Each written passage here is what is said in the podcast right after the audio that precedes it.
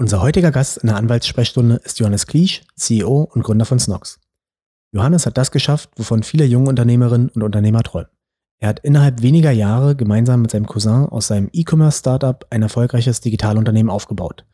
Unter der Marke Snox verkauft er im großen Stil Socken, Boxershorts und T-Shirts und macht mit seiner Firma inzwischen zweistellige Millionenumsätze. Außerdem hat Johannes mit Snox Salting eine Beratungsagentur gegründet, mit der er namhaften Unternehmen zu mehr Verkäufen auf Amazon verhilft. In dieser Folge haben wir uns über die Anfänge seines Unternehmerdaseins unterhalten.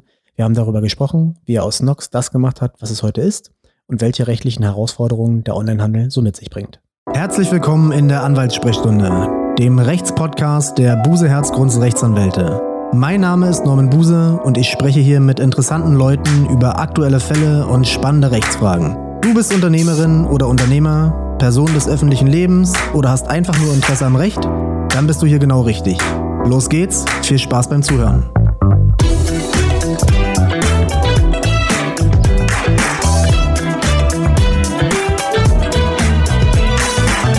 Hallo Johannes, herzlich willkommen in der Anwaltssprechstunde. Hallo, was ein geiles Intro. Damit habe ich ja gar nicht gerechnet. Ja. Danke dir. Du sag mal, wie hast du es geschafft, dass ich deine Boxershorts trage? Oh, ich glaube LinkedIn oder woher? Nee, äh, Instagram. Instagram? Das ist auch schon bestimmt ein Jahr her oder so, anderthalb Jahre. Okay. Ja, geil. Also die Frage würde ich gerne zurückgeben. Wie bist du auf uns aufmerksam geworden? Ja, ihr habt gute Werbung gemacht und äh, als Mann ist es ja gar nicht so leicht, gute Unterwäsche zu bekommen, die angenehm ist, vor allen Dingen, wenn man Sport machen will. Ja. Und äh, die, die Anzeige hat mich angesprochen, ich habe es dann bestellt und äh, war zufrieden und bin es immer noch. Ja, mega. Also ich freue mich, dass äh, wir dich mit unseren Ads äh, überzeugt haben. Lustigerweise kommt gerade auch hier unser Creative Team, die für diese ganze Werbeanzeigen sind. Kannst du gleich loben. Ja, also großes Lob an euch, gute Ads. Äh, genau, das ist der Grund, warum ihr gekauft habt, weil oder dass du bei uns gekauft hast, weil wir ein mega geiles Team haben und das ist mir auch ja. immer wichtig zu sagen. Ich finde, wir als Gründer wir sind zwei Gründer bei Snox, wir, wir werden oft auf so einen Pedalstone gestellt, irgendwie immer hervorgehoben und immer sprechen wir, egal wo. Mhm. Aber so im Maschinenraum sind die Leute aus unserem Team und man ist irgendwie nur oben an der Brücke und lenkt das Schiff. Aber die Leute im Maschinenraum machen die Arbeit, warum sich das ganze Schiff überhaupt bewegt. Wie seid ihr darauf gekommen, Unterwäsche zu verkaufen? War das das erste Produkt oder die, die erste Produktkategorie oder womit habt ihr genau angefangen? Genau, also da muss man ein bisschen ausholen. Es war von der Firma Snox das erste Produkt, Socken zu verkaufen. Aber davor, Socken. genau Socken, aber Felix und ich haben davor, er hat versucht, Pokerstar zu werden, hat Online-Poker gespielt. Das hat tatsächlich auch sehr gut geklappt. Und ich habe davor eine Trinkspiel-App gemacht und auch das war ganz in Ordnung. Aber mit beidem ja, hat uns so ein bisschen der Flair gefehlt. Dann haben wir gesehen, okay, das ganze Geschäftsmodell Amazon FBA war in den USA sehr, sehr groß. Und das war super spannend, da hatten wir unglaublich Bock drauf so dass wir dann gestartet sind tatsächlich mit Socken, weil zu der Zeit ähm, habe ich studiert und habe echt gutes Geld auch verdient mit so Sneaker Reselling. Also viele kennen ja. das vielleicht so Yeezys, Off-White, so teure Sneaker, die 500 auch über 1000 Euro kosten. Habe ich irgendwie nachts vor Sneaker Stores geschlafen etc. Hab dort Sneaker gekauft und dann auf eBay Kleinanzeigen wieder teurer weiterverkauft. So ist dann die Idee entstanden, Socken zu machen, weil ich gesehen habe, die Leute geben 500 bis 1000 Euro für Sneaker aus, aber am Ende des Tages kaufen sie irgendwie ihre Socken immer noch im Primark oder bei Zara oder H&M und da haben wir so einen gewissen Bedarf gesehen oder so eine kleine Marktlücke, wenn man es so nennen kann, ähm, und haben dann auf Amazon tatsächlich einfach dummerweise Socken verkauft. Dummerweise. Ist doch, hat doch gut geklappt. Ja, absolut. War doch eine Erfolgsstory bisher auf jeden Fall. Ja, also wir sind dafür sehr, sehr dankbar. Ich finde es immer, ich habe dummerweise in dem Zusammenhang genutzt, weil es ist verrückt zu sehen, wie viel dieses Produkt Socken oder Boxershorts, wie das mein Leben verändert hat. Und ich muss ehrlicherweise auch sagen, dass Force Knox, ich glaube, 99 Prozent aller Socken oder Unterwäsche meine Mama für mich gekauft hat und ich dann irgendwie mal zu Weihnachten eine Packung bekommen habe irgendwie oder zu Ostern. Und ich hab, war immer so, ja, okay, also Socken und Boxershorts. Ich glaube, ich habe mich davon noch nie darüber Gedanken gemacht, was macht ein Socken oder Boxershorts aus. Und ich glaube, das ist auch der Kern unserer Marke. Apropos Marke, was verkauft ihr noch mit Snox? Socken, Boxershorts hatten wir ja gesagt. Jetzt seit drei Wochen, vier Wochen auf Frauenunterwäsche. Also, Ach, das ist neu. ja, Das hatte ich im Shop vorhin gesehen, das ist noch gar nicht so lange. Genau, dann noch so karierte Boxershorts. Also so in der Produktwelt bewegen wir uns rund um das Thema Basic Fashion Produkte. Also so Sachen, die du jeden Tag trägst, aber man sie in der Regel nicht sieht. Und Frauen bestellen mehr und kaufen öfter, darum habt ihr jetzt auch Frauenprodukte bei euch mit. Absolut, da merkt man, du bist ein smarter Typ, ähm, höhere Warenkörbe, ähm, Na, ich gucke ich guck einfach mein Kaufverhalten an und dann das Kaufverhalten von meiner Frau. Ja, also muss man schon sagen, die Warenkörbe bei Frauen sind höher. Leider auch die Retourenrate sind, ich möchte da gar nicht so, also bitte Leute, versteht mich da nicht falsch, ich will nicht so in Schubladen denken. Also, aber natürlich als Marketer muss man irgendwie so differenzieren und da sehen wir definitiv höhere Warenkörbe, leichter in Anführungszeichen zu emotionalisieren oder begeistern für ein Ja. Produkt. Ähm, ja, und deswegen sind die schon im Online- oder im E-Commerce-Bereich schon sehr spannend, Frauen. Und das ist natürlich jetzt ein großes Thema für uns, weil wir in den letzten vier, fünf Jahren vor allem über die männliche Käuferschaft gewachsen sind. Und wenn wir das jetzt irgendwie schaffen, da einen Fuß in die Tür zu bekommen bei Frauen, dann wäre das für uns als Firma doch ein großer Schritt in die richtige Richtung. Und für Frauen dann auch Basic-Klamotten oder Basic.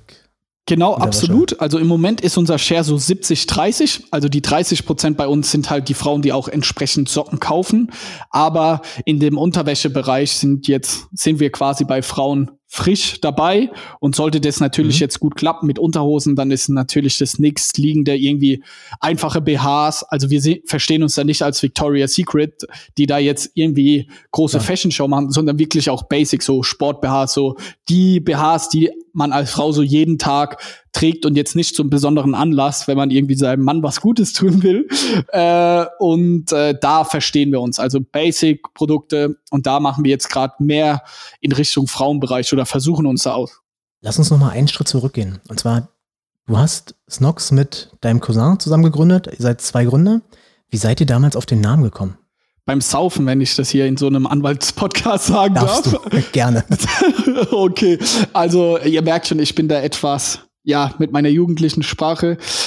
Also tatsächlich beim Feiern, ähm, ich war mit Kumpels unterwegs und die Idee rund um das Thema Sneakersocken, dass wir Sneakersocken verkaufen, war schon geboren.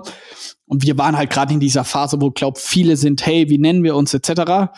Und dann haben irgendwie, ich weiß nicht warum, aber kam ich auf Snox, weil es halt ein Wortspiel aus Socken und Sneaker ist. Also deswegen das N rein. Aber wir saßen überhaupt nicht einen Tag lang an einer riesengroßen Meinung. Was ja oft so ist, ne? So die besten Ideen kommen dann ja spontan, wenn man irgendwas freizeitmäßig macht, mit Kumpels ein Trinken geht. Absolut. Okay. Beim Recherchieren habe ich gesehen, dass ihr auch ein paar Marken angemeldet habt ähm, zu Snox. War euch das von Anfang an klar, dass es wichtig ist, Markenschutz zu haben, seine Marke einfach, einfach vor Nachahmern zu bewahren? Ja, du, das kannst du jetzt besser sagen, seit wann unsere Marke geschützt ist, aber ich glaube, es müsste so um Oktober, also wir haben gegründet im August, sind online gegangen, 6. August, und dann müsste die Marke so eingetragen worden sein oder wir haben das angestoßen im Oktober oder sowas. Also wir haben, glaube ich, mit den ersten Verkäufen, wenn ich mich richtig erinnere, so dem ersten Umsatz, den wir gemacht haben, haben wir dann diese Markenanmeldung äh, eingeleitet. Wir haben es schon relativ, Habt ihr- ja. Habt ihr das gemacht, um euch zu schützen vor, vor Nachahmern oder einfach um einen Wert für die Firma zu schaffen? Was war denn da so der Hintergrund?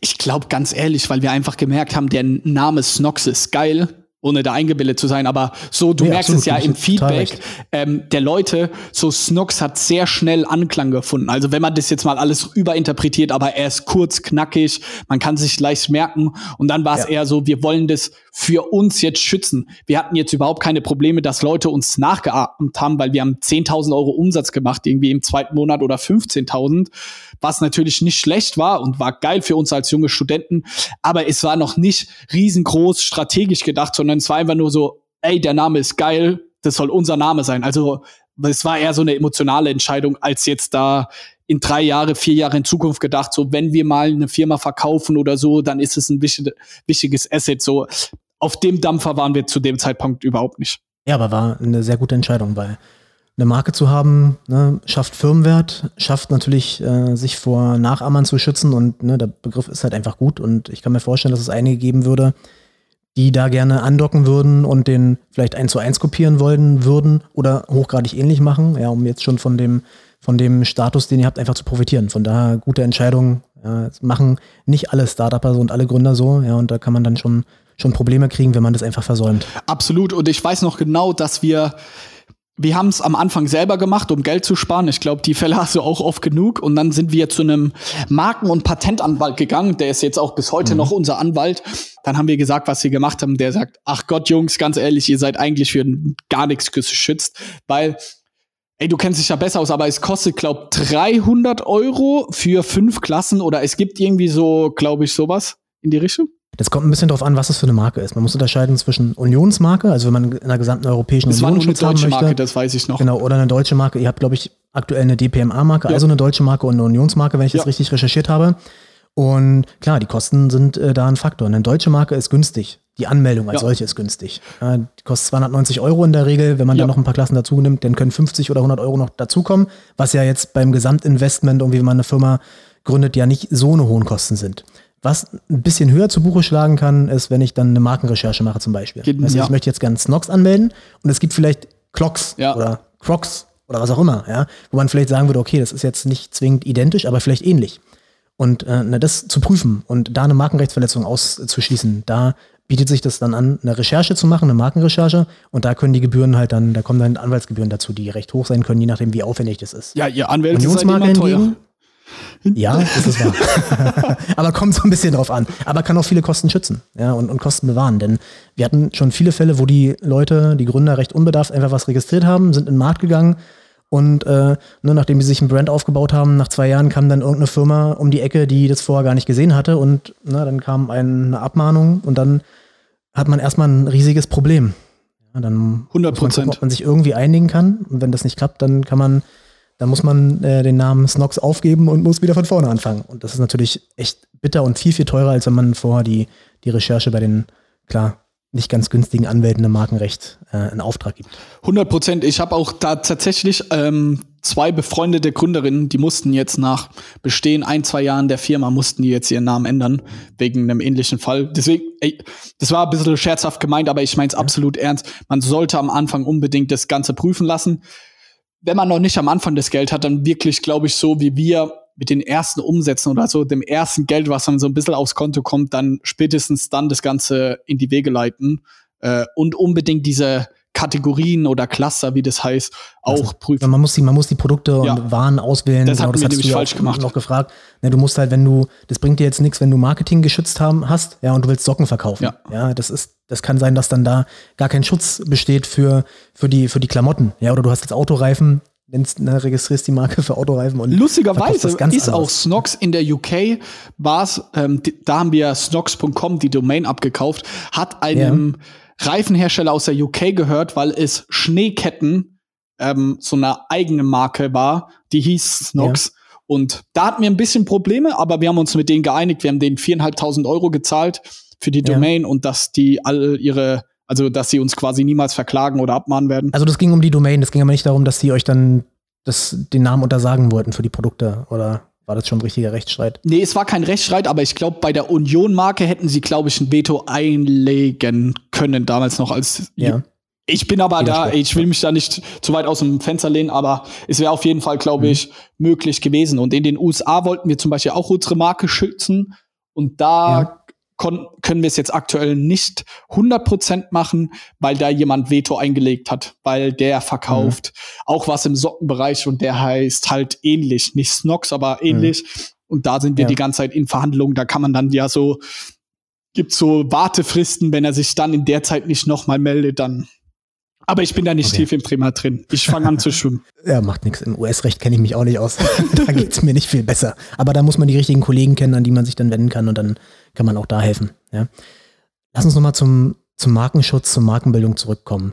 Wie macht ihr das bei Snox? Wer steht bei euch im, im Vordergrund? Wenn ich das richtig sehe, seid ihr als Marke ja schon klar. Der Brand ist cool, aber ihr fokussiert es ja trotzdem auf, auf dich als Persönlichkeit. Oder sehe ich das falsch? Doch schon. Hm wir haben uns von Anfang an die Frage gestellt oder in den ersten Wochen, wie schaffen wir unsichtbare Sneakersocken? Das war unser erstes Produkt. Wie schafft man dafür Branding zu machen oder irgendwie cooles Marketing? Ja. Das ist so schwer. Das ist schwer.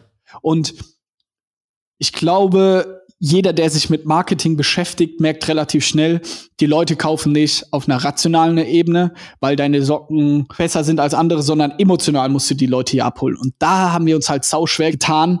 Wie emotionalisierst du eine Sockenmarke. Also das ist bis heute immer noch unser größter Painpunkt. Da gibt's auch eine mhm. lustige Anekdote. Ich glaube, viele von euch kennen Paul Ripke, äh, Deutschlands einer der bekanntesten. Habe ich schon gesehen, mit dem arbeitet ihr zusammen, ne? Genau, witzig. Haben, mit dem haben wir gerade so eine gemeinsame Kollabo, also so eine Kooperation rausgebracht. Ähm, Socken auch. Und er hat mich äh, letztens angerufen und meinte so, Johannes, ey, und man muss dazu sagen, der hat äh, die Weltmeister fotografiert, Lewis Hamilton, also der ist ja. einer der Fotografen in Deutschland und er hat mich angerufen und hat gesagt, Absolut. Johannes, ich habe zum ersten Mal jetzt Socken fotografiert. Das ist ja so scheiße, das macht gar keinen Spaß. äh, und genau so geht's uns mit unseren Produkten. Es ist einfach sau schwer, weil wir haben ja mhm. auch keinen Fußfetisch und man guckt sich jetzt nicht gerne, lässt sich inspirieren irgendwie von vielen Füßen. Mal einen Fuß und mhm. Socken mhm. zu sehen, ist ganz cool, aber nicht auf Dauer. So wäre unser ja, Instagram-Feed oder sonst was, würde es nur um Socken gehen, da würden sich alle denken. Könnte ein bisschen komisch wirken. Ja, absolut. Und da, die falschen, die falschen Leute anziehen. Ja, absolut. Und äh, da kriegen wir auch viele komische Nachrichten, um ehrlich zu sein. Aber da, deswegen haben wir uns von Anfang an schon überlegt, was können wir denn machen, um die Marke zu emotionalisieren. Und da war, mhm. waren wir schon strategisch, wo wir gesagt haben, in einer Welt, wo jeden Mittwoch oder Dienstag drei Millionen Leute Höhle der Löwen schauen, dass das doch gerade das richtige Umfeld ist, zu erzählen, wie ist es denn wirklich in einem Startup zu sein? Wie ist es denn wirklich Gründer zu sein? Und so auf dieser, ich sag mal, Hypewelle schwimmen wir. Und deswegen haben wir auch von Anfang an ja, mich als Person stark in den Vordergrund gestellt. Gar nicht, weil ich da so ein Mitteilungsbedürfnis habe oder so ein mhm. Ego-Problem, sondern eher aus der Verzweiflung raus, weil wir nicht, uns nicht anders zu helfen wussten. Wie können wir denn so ein langweiliges Produkt wie Basic Sachen mhm. können das emotionalisieren? Und das ist bis heute auf jeden Fall eine unserer Strategien. Man darf aber nicht vergessen, ähm, du nimmst uns jetzt wahrscheinlich auch sehr stark irgendwie über LinkedIn oder auch unseren Podcast etc. wahr. Das ist schon auch eine kleine Bubble. Also wir fragen unsere Kunden, mhm. woher kennt ihr denn Snox? Und da sind es vielleicht fünf oder maximal zehn Prozent, die uns quasi über mein Gesicht kennen oder irgendwie über diesem B2B-Umfeld. Also das ist sehr, sehr klein. Denn in Instagram haben wir beispielsweise haben wir inzwischen ein anderes Gesicht unserer Marke. Sie heißt Nina, also eine Frau. Auch das war bewusst gewählt, dass wir mal da Abwechslung reinbringen, dass es eine Frau ist. Ähm, es ist immer noch eine Strategie, dass wir das Ganze emotionalisieren über Gesichter und Persönlichkeiten, aber inzwischen ist es nicht mehr nur ich als Gründer, sondern vielmehr, wir versuchen das Ganze nahbar und persönlich zu machen über das ganze Team. Also wenn man ja, wenn man bei uns auf der Website ist oder die E-Mails kriegst du dann auch von der Christine geschrieben und da ist nicht nur von Snox, sondern wir versuchen das schon immer irgendwie Persönlichkeit in das Ganze reinzubringen. Habt ihr euch das als Unternehmer selber dann überlegt, die Strategie, oder habt ihr da Beratung in Anspruch genommen? Äh, absolut selber. Also ich glaube, bis heute haben wir es. Ist wahrscheinlich auch am authentischsten, ne? Ja, also bis heute haben wir sehr wenig mit so Marketingberatern zusammengearbeitet, eher dann so Freelancern, die uns dann bei speziellen Problemen geholfen haben. Aber von der Grundausrichtung Marketing, so wofür wir stehen, das machen wir schon irgendwie alles in-house. Und es spiegelt ja auch im Endeffekt immer das nieder, wofür man als Gründer steht. So, ich persönlich, ich gucke sehr viel Höhle, Höhle der Löwen, vor allem früher, weil ich es halt geil finde. Auch. So, wer steht denn dahinter? Und ich merke brutal, wenn die Gründer cool sind, sympathisch, dann kaufe ich das Produkt, auch wenn es scheiße ist oder ich eigentlich nicht brauche. Und daran glaube ich halt sehr, sehr stark und deswegen versuche ich das irgendwie bei Snox da mit reinzubringen. Was ist aus deiner Sicht wichtiger, ein gutes Produkt oder eine gute Marke zu haben? Äh, ich glaube schon, das Produkt, also ist es eine Symbiose. Das eine kann nicht ohne das andere, aber ich merke schon immer wieder mehr, wie unfassbar wichtig ein geiles Produkt ist. Also zum Beispiel bei mhm. Amazon. Das ist ja so ein bisschen der Kern oder wo wir herkommen. Und um Amazon so in diesen ganzen Suchalgorithmen etc. hochzukommen, schaffst du es inzwischen nicht mehr mit einem schlechten Produkt. Also Amazon schaut sich so viel an. Wie ist die Retourenrate? Wie ist das Kundenfeedback? Wie viele Leute schreiben im Customer Support? Also Amazon schafft es sehr, mhm. sehr geil zu bestimmen, ist deine Produktqualität gut oder schlecht anhand von gewissen Metriken. Und genauso ist es auch bei Facebook. Ich kann die Marke nicht nennen, aber wir haben jemand bei uns, wir haben ja auch eine Beratung mit Snoxalting und da haben wir einen Kunden, ja.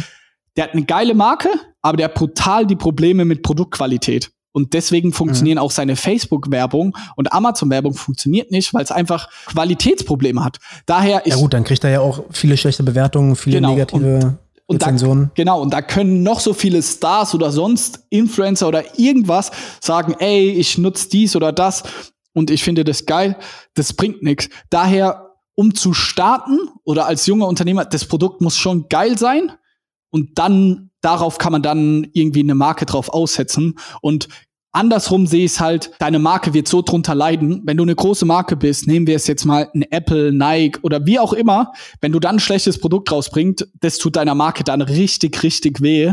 Ähm, daher, ich würde eher Richtung Produkt tendieren, wobei, wenn das, ich sag mal, so ein bisschen Pareto-Prinzip, wenn das Produkt mhm. so ein gewisses Level an Qualität hat, dann geht's nur noch um Marke bei uns ist es ja bei Socken. Wir haben gewisses Art an Qualität und dann spielen wir in einer Liga von der Qualität wie irgendwie unsere Konkurrenten und dann geht's um die Marke. So, aber der Kunde interessiert sich dann nicht mehr, okay, wie ist wie sind die Nähte vernäht? Ist es jetzt handgekettelt? Und was es da nicht alles gibt, dann ist es scheißegal. Der Kunde will ein gutes Produkt, aber dann geht's um die Marke. Aber du musst halt diese Grundlage erstmal schaffen. Wo lasst ihr eure Produkte produzieren? In China. Hauptsächlich. Und und wie stellt ihr sicher, dass die Qualität euren Ansprüchen dann genügt? Sehr, sehr gute und schwierige Frage. Wir hatten in den ersten zwei, drei Jahren hatten wir relativ wenig Qualitätsprobleme, weil wir hatten fast nur einen Produzenten und mit dem lief es auch gut. Dann haben wir aber so eine gewisse Größe erreicht, wo ein Produzent das einfach nicht mehr abdecken konnte. Und du musst ja auch aus Risikogesichtspunkten, du musst dich differenzieren, dass du ein paar verschiedene ja, Fabriken da musst du ja, hast. Wenn, wenn die eine Fabrik äh, pleite geht, ein Brand ist, was auch immer, dann ja. seid ihr ja quasi echt Sonst habt ihr ein großes Problem. Genau, und das war jetzt so der Fall im letzten Jahr 2020 war das ein Riesenproblem. Also 2019, 2020 mussten wir auf viele weitere Firmen, äh, Fabriken umsteigen, sowohl in mhm. China als auch in die Türkei. Und ich will ja gar nicht so ins Detail gehen, aber es gibt verschiedene Arten, Socken herzustellen. Und die Chinesen haben eine andere Art als die Türken. Und mhm. äh, das ist sau, sau schwer. Also es gibt ja auch da kein Gut und kein Schlecht, aber du. Aber merke ich das dann, wenn ich jetzt zwei verschiedene Socken von euch habe, dass die anders hergestellt sind, das merkt man. Ja, schon. Also vor allem, wenn du, also wenn du eine Packung von den einen hast und den anderen, dann es fühlt sich schon anders am Fuß an, du kannst dir es aber nicht erklären, warum. Und äh, natürlich äh, war das, wir hatten schon Probleme bei Bestandskunden oder irgendwie so, ich sag mal Fans, die dann gesagt haben, hey, eure Socken oder Boxershorts, ich trage die jetzt, ich habe da schon vier, fünf Packungen bestellt, die fühlen sich jetzt ganz anders an. Und ich glaube, wir alle Menschen sind ja Gewohnheitstiere. So, wenn es sich anders anfühlt, ist es erstmal schlecht. Schlecht. Und äh, da hatten wir auf jeden Fall Probleme. Und ich will mich da auch gar nicht rausreden. Ähm, es ist einfach sehr schwer für uns gewesen, dann, wenn du, unsere erste Bestellung war irgendwie über zweieinhalbtausend Euro Socken und jetzt bestellen wir Socken und Boxershorts im Millionenbereich. Mhm. Das irgendwie gescheit zu skalieren, dass die Produktqualität immer noch gesichert ist, ist einfach extrem, extrem schwer. Vor allem, wir machen inzwischen auch sämtliche Biozertifikate, GOTS und all diese Themen aber das dann so zu sichern, da tun wir uns schon schwer. Wir haben bei uns eine krasse Qualitätskontrolle. In China werden die Sachen, bevor sie geschickt werden, während der Produktion wird alles gecheckt. Wenn sie hier in Deutschland ankommt, dann wird's gecheckt. Aber wir hatten jetzt in den letzten vier Monaten haben wir zwei Bestellungen der Boxershorts, die dann aus irgendwie neue Fabriken kamen, im Wert von mhm. fast 200.000 Euro, mussten wir wieder zurückgeben. Und das ist halt scheiße, wenn du dann im mhm. Oktober, November irgendwie vor einer heißen Zeit dastehst und du musst sagen, die Ware kommt hier an, wir haben Produ wir haben in China wurde die kontrolliert während der Produktion. Alles gut, mhm. da gibt's dann so gewisse Richtlinien, was getestet wird, da gibt's so einen Fragenkatalog. Kamen die hier an, wir ziehen sie an und sagen, fuck, die sind scheiße. So, die Maße passen nicht, die Schnitttabelle, unsere Maßtabelle stimmt einfach nicht. Und dann seid ihr aber auch so konsequent und schickt die zurück und ja, wir müssen dann, also dass sie neu und besser produzieren. Ja, und da ist ja wieder das Brand die, das Thema. Wir haben es, auch hier will ich ehrlich sein, wir haben es nicht sofort gemerkt gehabt, weil es war eine große Bestellung und es war eine neue Farbe, die wir ge, äh, gelauncht haben oder zwei neue Rot und Grün war bei diesem anderen Produzenten und dann, wir haben halt nur schwarz äh, aufgemacht gehabt und so lange Rede, kurzer Sinn. Wir haben es am Anfang nicht gemerkt. Wir haben aber dann gesehen, nach drei, vier Tagen, weil wir sehr data-driven sind, haben wir gesehen, okay, Retourenrate bei den neuen Varianten extrem hoch. Dann sind wir ins Lager, haben getestet, haben gemerkt, okay, scheiße. Jetzt gibt's natürlich ja auch strengere Prozesse, aber wir haben's zurückgeschickt aber die Ware fehlt ja dir auch. Du kriegst dann vom Produzenten irgendwie das Geld zwar zurück, was du von den Produktionskosten, aber der zahlt dir ja jetzt nicht deinen Umsatz oder Gewinnausfall. Das kriegst du ja auch nicht mhm. durch. Und dann ist es ja wie in jeder guten Beziehung, ist es ein Geben und ein Nehmen. Wenn wir jetzt unsere Produzenten sagen, Gewinnausfall, du musst uns eine halbe Million zahlen, dann hat der halt auch in Zukunft keinen Bock mehr auf uns oder also die ja. Beziehung ist dann auch so gefährdet. Also da gibt's kein Schwarz und kein mhm. Weiß, sondern das ist ja so, ey, man will ja noch zusammenarbeiten Leuten, aber ja, er ist sau schwer. Also ihr merkt, ich musste da etwas ausholen, weil es eben so ein schwieriges Thema ist äh, und wir ja, man muss ja auch wirklich wirklich vorsichtig damit sein. Ne? Das geht ja auch schnell. Du hast die Marke schön aufgebaut, es ist sehr beliebt und dann passiert ein so ein Fehler. Da gehen dann an tausend Leute Socken raus, die keine gute Qualität haben und dann bekommt man schnell einen Shitstorm. Das geht ja wirklich schnell durch die sozialen Netze. Ja, abartig. Und man muss zum Beispiel auch sagen, letzte Saison, wir haben unsere unsichtbaren Sneakersocken, waren die letzten vier, ey, das sind die geilsten Sneakersocken, das kann ich von Herzen sagen. Aber wir hatten eine Charge dabei, wo, die war echt nicht gut, die war sehr, sehr durchsichtig. Ähm, wo das Produkt einmal nicht so gut war. Und normal hatten wir bei dem Produkt eine Retourenrate von so 1,5 Prozent, weil es Hammer ist. Das Produkt ist wirklich stark. Und dann ist die Retourenrate hochgegangen auf drei, dreieinhalb Prozent. Absolut, die ist um zwei Prozent hochgegangen. Denkst ja, okay, geht ja noch. Aber wenn man sich mal prozentual anschaut, die hat sich ja mehr als verdoppelt. Also Katastrophe. Mhm. Und da war es zum Beispiel ein Punkt, wo wir gesagt haben, das Produkt ist nicht katastrophal scheiße, sondern es ist gut, aber halt nicht so Weltklasse wie davor. Wir müssen das mhm. jetzt verkaufen, sonst verschlafen oder sonst haben wir keine Ware für die gesamte Saison, weil wir keine anderen Farben hatten mehr, sondern wir mhm. hatten quasi einmal die komplette, bei diesem Produkt alle Farben, alle Größen hatten wir von statt einer sehr, sehr guten Qualität nur noch von einer guten Qualität. Und dann, mhm. ich weiß nicht, ob es jetzt im Nachhinein richtig oder falsch war, aber da haben wir, die haben wir verkaufen müssen, weil sonst, ey, das wäre so ein Schaden gewesen, dass es mhm. schon auch in einer gewissen Weise unsere Existenz bedroht hätte. Äh, und da haben wir es zum Beispiel nicht gemacht, weil wir gesagt haben, ob 1,5 oder 3,5 Prozent ist unterm Strich immer noch gut. Also wir haben bei anderen Produkten. Also das hat dann, das hat dann im Prinzip nur in Anführungszeichen dazu geführt, dass die Retourenquote höher war, aber ihr habt dann nicht einen richtigen Gegenwind im Internet bekommen, in den Netzen viel Kritiken bekommen. Das war nicht der Fall. Mm, es ging. Also wir haben unser Service-Team in der Zeit, kann ich ehrlich auch sagen, von zwei Leuten auf fünf, sechs Leute aufgestockt, weil unsere Tickets sind schon ab explodiert. Einfaches Rechenbeispiel. Wir verkaufen dieses Produkt in unseren sommerstarken Sommermonaten zwei, dreitausend Mal am Tag. Das heißt, absolut, ob 1,5 oder 3 Prozent heißt halt pro Tag irgendwie 20, 30 Retouren mehr, also Service-Tickets auch, die man bearbeiten muss ähm, plus die ganzen Umtausche und was nicht alles, so dass es schon operativ uns ganz schön vor Herausforderungen gestellt hat. Aber wir haben im Endeffekt schon den Umsatz irgendwo gebraucht. Also wir mussten unter unseren Ads und sowas unter in der Community gab es schon immer mal wieder so laute Rufe, ey, die Qualität wurde schlechter, jetzt seid ihr größer geworden und schon achtet ihr nicht mehr so auf die Qualität. Ey, da hast du als Gründer schon krass mit zu kämpfen, weil es gibt ja immer zwei Seiten einer Medaille. Und da haben wir dann schon viel Aufklärungsarbeit leisten müssen. Und tatsächlich habe ich persönlich auch einige Leute angerufen persönlich. Also ich habe. Und ich glaube, das ist das auch das dann ne, das Erfolgsgeheimnis ist in solchen Sachen, wie man mit sowas umgehen muss. Ne, Absolut. dass man nicht, sich nicht wegduckt, sondern dass man einfach offen kommuniziert, mit den Leuten spricht. Ne, und wenn man das dann irgendwie so darstellt, wie das passiert ist und warum das so ist und ihr aber trotzdem ne, nicht mit zu hundertprozentiger Zufriedenheit äh, mit der Qualität übereinstimmt, sondern nur zu 90 Prozent, ist es ja auch was anderes, als wenn es ein Produkt wäre, was nicht zu gebrauchen ist, muss man ja auch sagen. Ja, voll. Ähm, ja, ey, man muss sich, glaube ich, immer da den Einzelfall angucken. Das kann man nicht so pauschalisieren. Aber ich muss sagen, dass du da spannende Fragen stellst. Ich merke da selber, solche Fragen wurde ich noch nie in einem Podcast gestellt und ich war schon in unzähligen Podcasts, wirklich. Ja, das ist doch gut. das interessiert mich einfach, ne, als Unternehmer. Bin ja. selbst Unternehmer, ne, das ist ja, sind ja so Sachen. Und natürlich, wenn es um Shitstorm geht und um Kritik, ne, als Medienanwalt, da habe ich auch viel mit zu tun, mhm. ja, dass Leute in der Kritik stehen und man dann im Reputationsmanagement da ganz genau überlegen muss, wie man Gestern musste ich drei Presseanfragen beantworten für zwei Politikerinnen. Ne, da muss man sich, da kommt es immer ganz, ganz genau darauf an, was man da was man da sagt und wie man sich verhält, weil das kann so schnell nach hinten losgehen. Das, manche warten ja nur auf Fehler. Mhm. Wenn du einen riesen Konkurrenten hast, der dich platt machen möchte, ne, der freut sich ja über sowas, wenn man dann, wenn er irgendwas hat, wo man angreifen kann und wenn man da schnell den Wind aus den Segeln nimmt, das ist einfach ein großer Vorteil. Ja, voll.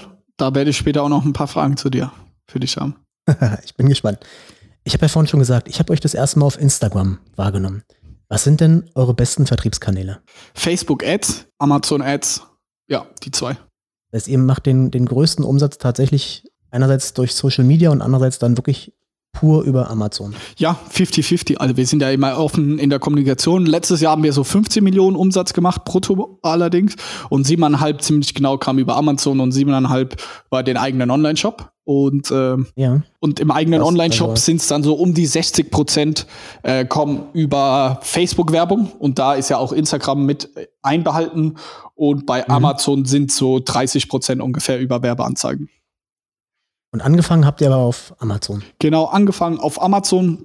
Auch die ersten drei Jahre nur Amazon, Hardcore, Fokus, nur das. Wurden dann auch Verkäufer des Jahres 2019, weil das haben wir schon, ich will da nie eingebildet klingen, aber das Ding haben wir schon gemeistert. Also das war schon Wahnsinn. Und woher hattet ihr die Skills, dass ihr genau wusstet, was man, wie man auf Amazon richtig gut durchstarten kann? Hm, schon alles Learning by Doing. Am Anfang hörst du dir natürlich auch wie jetzt Podcasts an, irgendwie vor allem auch von Amerikanern und von anderen. Aber damals war diese Szene rund um Amazon verkaufen noch nicht groß. Und du kommst dann schnell an so ein Bottleneck, wo dir keiner mehr helfen kann über so einen Podcast. Es gibt ja nicht diesen einen Erfolgstipp oder diesen einen Hebel und dann hörst du einen ja. Podcast und dann läuft es auf einmal so. Es ist Learning by Doing und auch viel mit dem Produkt zu tun. Wie verkaufst du Socken? So, da gibt's keinen Podcast da draußen oder ein Buch, wo drin steht, das ist die Anleitung, um Socken zu verkaufen. Deswegen ganz, ganz viel Learning by Doing. Und ich muss sagen, ich habe mich da eingeschlossen. Und ich glaube jetzt rückblickend, mhm. was unser riesengroßer Vorteil war, ist, Felix hat sich komplett auf die Beschaffung konzentriert und auf so Rechtsform, die Themen, sage ich mal, so, die zu dir gehören und Finanzierung. Er hat das alles gemacht. Er hat mir bis heute hält Felix mir den Rücken frei, so dass ich der Stürmer sein kann, der gucken kann, wie können wir die Tore erzielen, ähm, also im Marketing irgendwie die Sachen verkaufen und dadurch dass ich mich so blind auf Felix und inzwischen sein Team verlassen kann, dass wir so befreit aufspielen können, können wir da in der Offensive haben wir freie Hand, testen ganz, ganz viel und deswegen ist das einer unserer Hauptfaktoren. Gutes Team ist das A und O. Ja, vor allem. Gerade als Gründer. Ja, vor allem inzwischen. Also, ich glaube, man darf es nicht leugnen. In den ersten zwei, drei Jahren ist es natürlich schon immer so, dass sehr, sehr viel abhängig sind von, vom Gründer. So, wir hatten die ersten zwei Jahre keine Vollzeitkraft. Wir hatten viele Teilzeitleute, so 450 Euro Jobber, die machen dann den Kundenservice etc. Die waren auch sehr wichtig für den Erfolg. Aber da war natürlich den, den Impact, den Felix und ich hatten mit unserer Arbeitsleistung, die wir gebracht haben, war mhm. natürlich immens. Da haben wir wahrscheinlich irgendwie gemeinsam 70, 80 Prozent vom Erfolg ausgemacht. Aber jetzt, wir sind 50 Leute, also einfach, wenn man das mal prozentual unterrechnet, da machen zwei Leute irgendwie vier Prozent noch aus von der gesamten Arbeitsleistung, so mal in Mathematik mhm. gedacht. Es sind vielleicht nicht nur vier Prozent, vielleicht sind es sogar zehn Prozent, aber es sind halt 90 Prozent der Arbeitsleistung macht halt das Team und daher bin ich ein absoluter Befürworter. So, ich stelle mich da hinten an. Das Team macht Hammerarbeit. Äh, Felix und ich sehen uns da als der Jürgen Klopp, der an der äh, Seitenlinie steht und ähm, die Leute anfeuert. Aber die Tore schießen wir nicht und wir verteidigen auch nicht mhm. mehr und stehen im Tor, sondern in der Halbzeitpause sagen wir, was Sache ist und wie, sie, wie wir die Aufstellung anpassen müssen und setzen die richtigen Spiele ein, aber gespielt wird ohne uns. Wie schwer war das, die richtigen Leute zu finden? Sau schwer. Ich glaube, das Schwierigste hatten wir auch ein bisschen so im Vorgespräch. Das ist bis heute die größte Herausforderung. Also wenn du auf jeder Person die geilsten Leute so hättest oder die dich voranbringen, dann ich glaube, das ist wie wenn man die Frage stellt zu einem äh, Hansi Flick, äh, mit dem habe ich zum Beispiel relativ guten Kontakt. Ja, er ist der Schwiegervater von ja. meiner besten, von meinem besten Kumpel so. Ähm, und ja. Da spreche ich auch ab und zu mit ihm und wenn du, wenn ich den fragen würde, auch, ey, Hansi, wie wichtig ist es denn, die richtigen Spieler zu haben? Dann sagt er, ja, das Allerwichtigste, weil die schießen die Tore oder verteidigen. Ja. Und genauso ist es bei uns.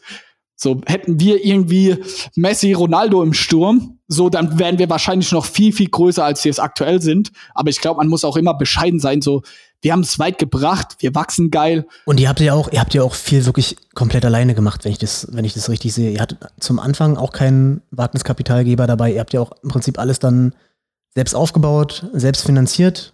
Das ja. macht ja auch einfach einen großen Unterschied. Ja, absolut. Und du kannst dir dann auch keine Leute, du kannst dir keinen Messi und Ronaldo leisten, so mal ganz platt gesagt. Also wir haben ganz viele äh, Berufsanfänger äh, haben wir eingestellt. So, so ist es halt. Also ja, aber das macht ja auch ein Startup aus. Ja, das ist ja, da kann man zusammen quasi mit den Leuten, die dann ins Berufsleben einsteigen, man kann zusammen wachsen und zusammen was Großes auf die Beine stellen. Deswegen, ich, ich würde keinen der Leute missen wollen. Es war genauso richtig, wie es ist, und ich bin da niemand, der bereut. Und ich glaube, selbst hätten wir Geld gehabt von VC VCs oder sonst was, hätten wir fast alle der Personalentscheidung genauso wieder getroffen. Mhm. Am Anfang haben wir viele Freunde und Familie eingestellt und da, da, haben wir absolut geile Erfolgsgeschichten bei uns im Team, wie die sich entwickelt haben und alles drum und dran. Also da bin ich sehr, sehr stolz drauf, auf jeden Einzelnen bei uns im Team. Es gibt ja viele Leute, die mal so skeptisch sind, wenn man mit, mit guten Freunden zusammen Business aufzieht. Ich habe da ganz andere Erfahrungen gemacht. Ich habe hier in der Kanzlei, kann ich ja auch ein bisschen aus dem Nähkästchen plaudern. Meine beiden Kanzleipartner sind meine besten Freunde. Geil. Ähm, und äh, ich, den einen kenne ich seit, Gott, seitdem ich acht bin oder was. Ja, oh. Aus der Schulzeit, äh, dann Fußball zusammengespielt und keine Ahnung, ja, Trauzeugen gewesen und so weiter. Den anderen kenne ich seit dem Studium. Und meine Erfahrung ist, dass wenn man mit Leuten zusammenarbeitet, die man lange kennt, die, denen man wirklich vertrauen kann, ist es eigentlich was Positives. Ja, absolut. Zeigt sich bei dir ja auch, du mit deinem Cousin. Ja, absolut. Also an der Stelle, ich könnte nicht ohne Felix. Also da kleine Liebeserklärung, aber ich bin sehr froh, dass wir uns haben. ja, sehr gut. Was, rätst, was, was rätst du jungen äh, Startups heute? Kann man noch im E-Commerce richtig durchstarten? Kann man auch aktuell noch auf Amazon erfolgreich sein? Weil wenn ich jetzt, ich bestelle aktuell fast alles auf Amazon, ne, wenn ich da sehe, da sind ja so viele Händler, zu jedem Produkt gibt es so viele Angebote kann man es überhaupt noch schaffen, sich da richtig durchzusetzen? Boah, schon schwer. Ich bin ein Realist und die Marktsituation hat sich schon krass gewandelt. Der Preisdruck ist halt, also aktuell bei, in unserer Kategorie ist es so, vor uns sind nur Amazon Eigenmarken, also irgendwie von Amazon irgendwelche Marken, die die gegründet haben. Die haben dann so Fantasienamen wie FM London oder Lower East oder halt Chinesen, bei uns kosten sechs Paar Boxershorts 35 Euro und bei den Chinesen kosten zwölf Paar 25. Also wir sind fast drei bis viermal so teuer wie die. Und das sind die Leute, mhm. das sind unsere Konkurrenten. Nach uns kommt dann Calvin Klein, Tommy Hilfiger und ganz, ganz weit abgeschlagen kommt dann irgendwann mal ein anderer quasi deutscher FBA-Seller oder so ein Startup wie wir. Und wir können uns da auch nur in dieser, in diesem Bestseller-Ranking heißt das bei Amazon hochhalten, weil wir inzwischen so viel Geld ins Branding investieren. Also fast den meisten Umsatz inzwischen auf Amazon machen wir halt, weil die Leute direkt nach Snox suchen. Snox ist in den Top 10 Suchbegriffen in der Sockenkategorie. Also es suchen mehr Leute nach Snox als nach dem Wort zum Beispiel rein Sneakersocken. Und darüber verkaufen wir viel und da haben wir halt auch so eine Brand und irgendwie so ein Standing in der Vergangenheit. Und zeigt gleichzeitig, wie wichtig es ist, die Marke zu haben. Ja, 100 ne, also Prozent. Den, den, Begriff zu haben, ne, den, man, den man kennt und den man dann direkt eingibt und dann so das Produkt findet. Was sind denn aus deiner Erfahrung die größten Fehler, die man im E-Commerce machen kann? Fehlender Fokus ist, glaube ich, so eine Sache, die uns auch immer vorgeworfen wird und es hört sich bestimmt für viele kontrovers an, weil wenn man irgendwie auf Snox blickt oder auch für mich auf, auf meine Personal Brand, liest man da okay, wir machen Kaffee, wir haben eine Beratungsfirma, wir haben einen Online-Shop, wir haben Amazon, wir haben so viele Baustellen offen, dass es da vielleicht komisch anhört, wenn ich jetzt über Fokus spreche. Aber man darf nie vergessen, dass wir das alles mehr oder weniger outsourcen oder mit Leuten machen. Unser Kaffee macht einer unserer besten Freunde von Felix und mir, ein absoluter Experte. Er war davor zehn Jahre in der Gastronomie. Also wir haben eine neue Firma mit ihm gegründet. Er macht es. Unsere Beratungsfirma macht unsere Kursine. Auch sie ist dort Geschäftsführerin. Also wir sourcen die Sachen so aus, dass wir selber damit nichts zu tun haben. Und bis heute bin ich vor allem eingespannt in Facebook-Ads und Amazon-Ads, weil da weiß ich, dass ich der Firma am meisten Wert schaffen kann. Ich mache da jetzt nicht krass viel operativ, aber strategisch und challenge und da investiere ich am meisten Geld rein, weil ich weiß, das ist der größte Hebel fürs Unternehmen. Und das Geld, was wir quasi dort erwirtschaften, das nehmen wir und heiern dann Leute in anderen für diese ganzen anderen Bereiche und können dann, also nur weil wir in Amazon Ads und Facebook Ads, sage ich mal, so gut sind und das geil läuft, können wir uns einen Kaffee leisten, ganz pragmatisch. Wären wir darin nicht so gut, könnten wir niemals einen Kaffee aufmachen. Und bis heute, ich habe jetzt schon auch viele Erfahrungen sammeln können und sicherlich bin ich auch kein äh, schlechter Barista. Ich könnte auch Kaffee ausschenken, aber ich weiß, da kann ich irgendwie dem Unternehmen pro Stunde 10 Euro erwirtschaften. Aber bei Amazon und Facebook, zum Beispiel, ich habe letztens L'Oreal beraten. Also in Beratung mache ich immer noch etwas bei großen Kunden. Und da war mein Stundenlohn, ich kann es nicht genau sagen, aber zwischen 500 und 1000 Euro habe ich pro Stunde bekommen und den bei Amazon Werbung zu helfen. So, wie mhm. viel Kaffee müsste ich ausschenken, bis ich 500 ja. Euro, also da bräuchte ich viel mehr Stunden. Lange Rede, kurzer Sinn. Der größte Fehler ist es auf jeden Fall in meinen Augen der fehlende Fokus. Und bis heute, das habe ich mit den ganzen äh, Beispielen versucht deutlich zu machen, habe ich immer noch sehr, sehr starken Fokus darauf, wo ich den meisten Wert der Firma schöpfe, neben jetzt der ganzen Personalthemen. Und das, darauf sollten sich auch alle Gründer irgendwie fokussieren. Wo bin ich der Firma am meisten Geld wert? Wo kann ich äh, Wertschöpfung betreiben? Und alles, was ich nicht kann, sucht er irgendwie, ob es eine Vollzeitperson ist, 450 Euro Kraft etc. und fokussier dich quasi es hört sich immer dumm an, aber schon auch aufs Geld verdienen. Und das sehe ich schon bei vielen jungen Unternehmen etc., die kümmern sich dann stundenlang um die Brand und wie das Instagram und sonst was aussehen soll. Ja, aber da verdienst du vor allem am Anfang überhaupt gar kein Geld mit. Und das ist komplett irrelevant fürs Große und Ganze. Also dein absoluter Tipp, hab einen Fokus. Ja, Fokus und da mein Herz sehr vertrieblich schlägt, schon auch auf den Vertrieb. Also es kommt immer aufs Geschäftsmodell an, aber die E-Commerce-Läden, wo ich sehe, die nicht groß werden oder die nicht so erfolgreich sind, das hat oft was damit zu tun, weil die den fehlenden Fokus auf, die entwickeln ewig lang ihr Produkt und romantisieren das. Und was ich ja vorhin gesagt habe, das Produkt muss bei 80 Prozent sein und ab dann zählt dann der Vertrieb. So, und du musst dein Produkt nicht auf 99,9 Prozent hochbringen und da zwei Jahre rumentwickeln. Das bringt nichts. So, der Kunde weiß das auch einfach nicht wertzuschätzen. Da gebe ich dir recht. Gut, Johannes, dann würde ich sagen, dann lass uns doch jetzt ein bisschen ins Rechtliche überschwenken. Du hast es ja schon angekündigt, du hast äh, aus deiner Community oh, ja. ein paar Fragen mitgebracht zum E-Commerce. Ich bin mal gespannt, äh, was, das, was, du, was du so für Sachen eingesammelt hast. Ja, ich finde es äh, mega geil, dass ich die Chance habe, dich hier mal mit ein paar Fragen zu löchern. Ähm, Frage Nummer eins, eine ganz persönliche. Und zwar, wir haben ja unsere ja. Beratungsfirma, Snoxalting. Aber es wird jetzt erst eine eigenständige GmbH in den nächsten Wochen, Monaten. Ich weiß nicht auch, ob die Frage zu kompliziert wird, aber wie können wir jetzt die Kunden von Snox GmbH zu Snox Salting GmbH quasi übertragen, äh, ohne mhm. dass wir, weil normal musst du ja um eine Firma das ist ja so ein bisschen eine Firma-Übertragung, musst du ja einen marktüblichen Preis zahlen. Wir möchten ja nicht mit der neu gegründeten Firma dann für unsere ganzen Snox-Halting-Kunden eine riesengroße Summe zahlen, sondern Stand heute ist, war unsere Überlegung, alle alten Kunden betreuen wir über, immer noch über Snox GmbH und alle neuen Kunden, die wir abschließen, dann über die Snox Halting GmbH. Ja, macht, glaube ich, Sinn. Wobei da der Fokus ja gar nicht so zwingend auf dem, auf dem rechtlichen, ja, klassischen äh, klassischen Fragen liegt, sondern das ist ja vor allem eine steuerrechtliche Frage. Ja, was da, was da mit den, mit den Kunden passiert, wie die da bilanziell behandelt werden müssen. Ja, natürlich ist es so, dass wenn ihr die Unternehmen jetzt äh, umstellen wollt, dass man da natürlich neue Verträge schließen muss, wenn man da schriftliche Verträge hat. Das ist ja nicht immer so, ja, in den, gerade so in den Beratungsbereichen, da gibt es ja auch viel, dass das mündlich gemacht wird. Aber aus meiner Sicht liegt hier der Fokus klar auf steuerrechtlichen Fragen und ja, ne, ich würde das, da würde ich dir gern was ganz Sinnvolles zu sagen, aber mein, mein äh, Credo ist, ich äh, sage nur dazu was, wo ich mich auch wirklich gut auskenne. Und okay. das ist das Medienrecht, der gewerblichen Rechtsschutz. Und im Steuerrecht, das ist eine Thematik, also da musste ich mich schon oft als Unternehmer mit befassen und konnte oft nur mit dem, mit dem Kopf schütteln, wenn es so um Aufdeckung, stille Reserven geht und Versteuerung und sowas alles. Aber das ist eine Sache, das würde ich wirklich ernst nehmen und mich da auch gut steuerrechtlich beraten lassen und den Steuerberater fragen. Weil das kann echt sonst, das kann gut in die Hose gehen und da kann dann Steuerszenarien auftauchen, die, die wirklich nicht gut sind.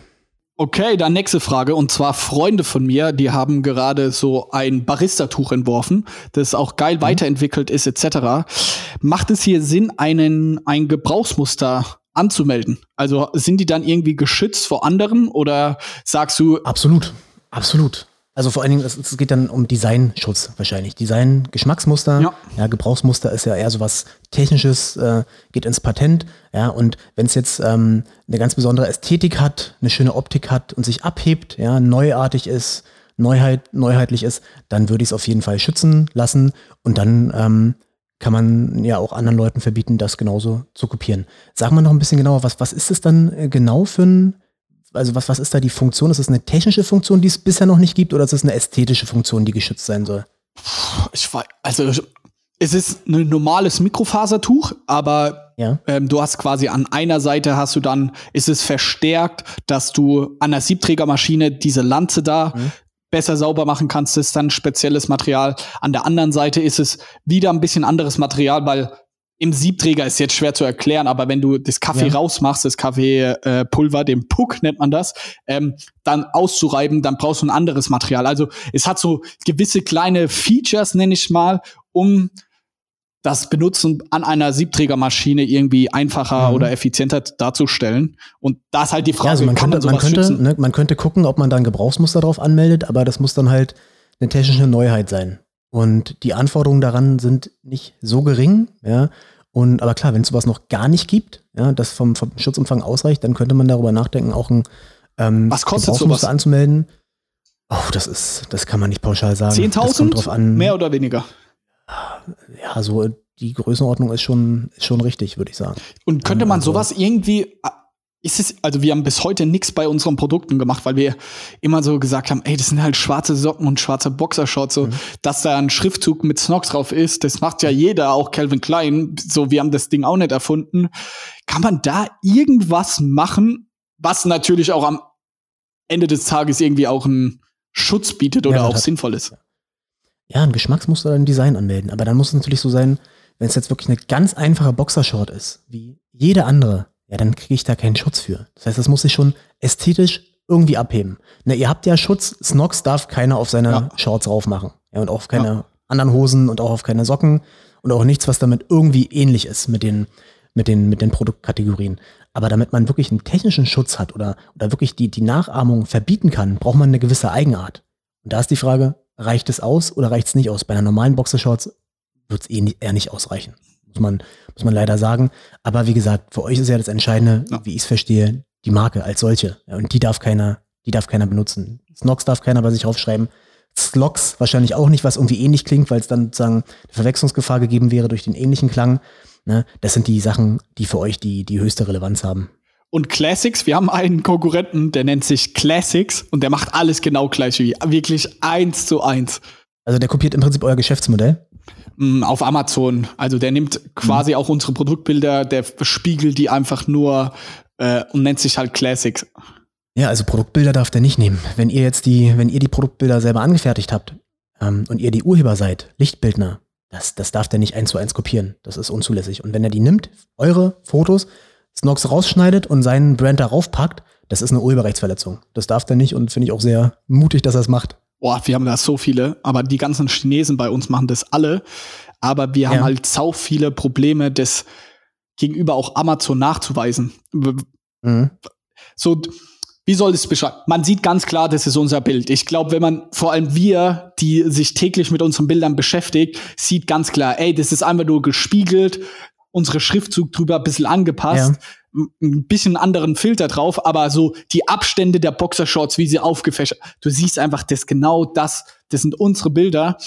Dann schicken wir das bei Amazon ich, ein und wir haben halt da leider Erfolg. Ich würde es immer, ich würde okay, ich würde es immer melden, ne, immer melden und ich würde dann auch die Originalbilder mitschicken und dann anhand dessen erklären, warum das eine Kopie ist. Und eigentlich müsste Amazon ja auch ein Interesse daran haben, das dann sozusagen von seiner Plattform zu entfernen, ja, weil sonst würde Amazon dafür selber haften. Ja, die Frage ist natürlich dann, du wirst kein großes Interesse daran haben, Amazon auf Unterlassung, Beseitigung, Schadensersatz in Anspruch zu nehmen, weil das ja im Prinzip dein Vertriebskanal ja. ist. Das ist ja nicht besonders günstig für dich, ne? Aber streng genommen wäre es so, dass wenn die, die die Rechtsverletzung nicht verletzen, haften die als Provider dafür, als Störer.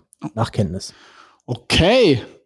Geil, spannend. Aber das Problem natürlich, wenn, wenn du, das haben wir ja auch oft, dass die, dass die Rechtsverletzer aus dem nicht-europäischen Ausland kommen und dagegen dann äh, vorzugehen, die ja. in China äh, zu verklagen, das kannst du ja vergessen. Mhm. Also das kann man, ich habe einen Mandanten, der auch so eine große ähm, Audiofirma hat ähm, und die haben es auch ein paar Mal versucht, in China da was zu machen, aber das ist, also, das ist schon echt, das ist nicht so einfach. Also klappt nicht, muss man ganz klar sagen. Das ist so ein Skandal. Aus meiner Erfahrung. Vielleicht gibt es Kollegen, die es anders sehen, aber meine Erfahrung ist, dass es ganz, ganz schwer ist, da solche Rechtsverletzer dagegen vorzugehen. Ne, umso wichtiger ist es natürlich, dass Amazon sich dem bewusst ist, dass die da einfach die Funktion haben, Unternehmen wie dich vorzuschützen, vor so einer Produktpiraterie oder vor so einen Kopien.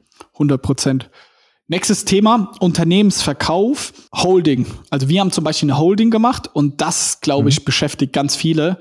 Holdingstruktur besagt ja, dass deine Anteile, die ich jetzt an der Snox GmbH habe, dass ich die nicht privat besitze, sondern dass sie im besten Fall, glaube ich, auch in einer GmbH oder UG entsprechend drin sind.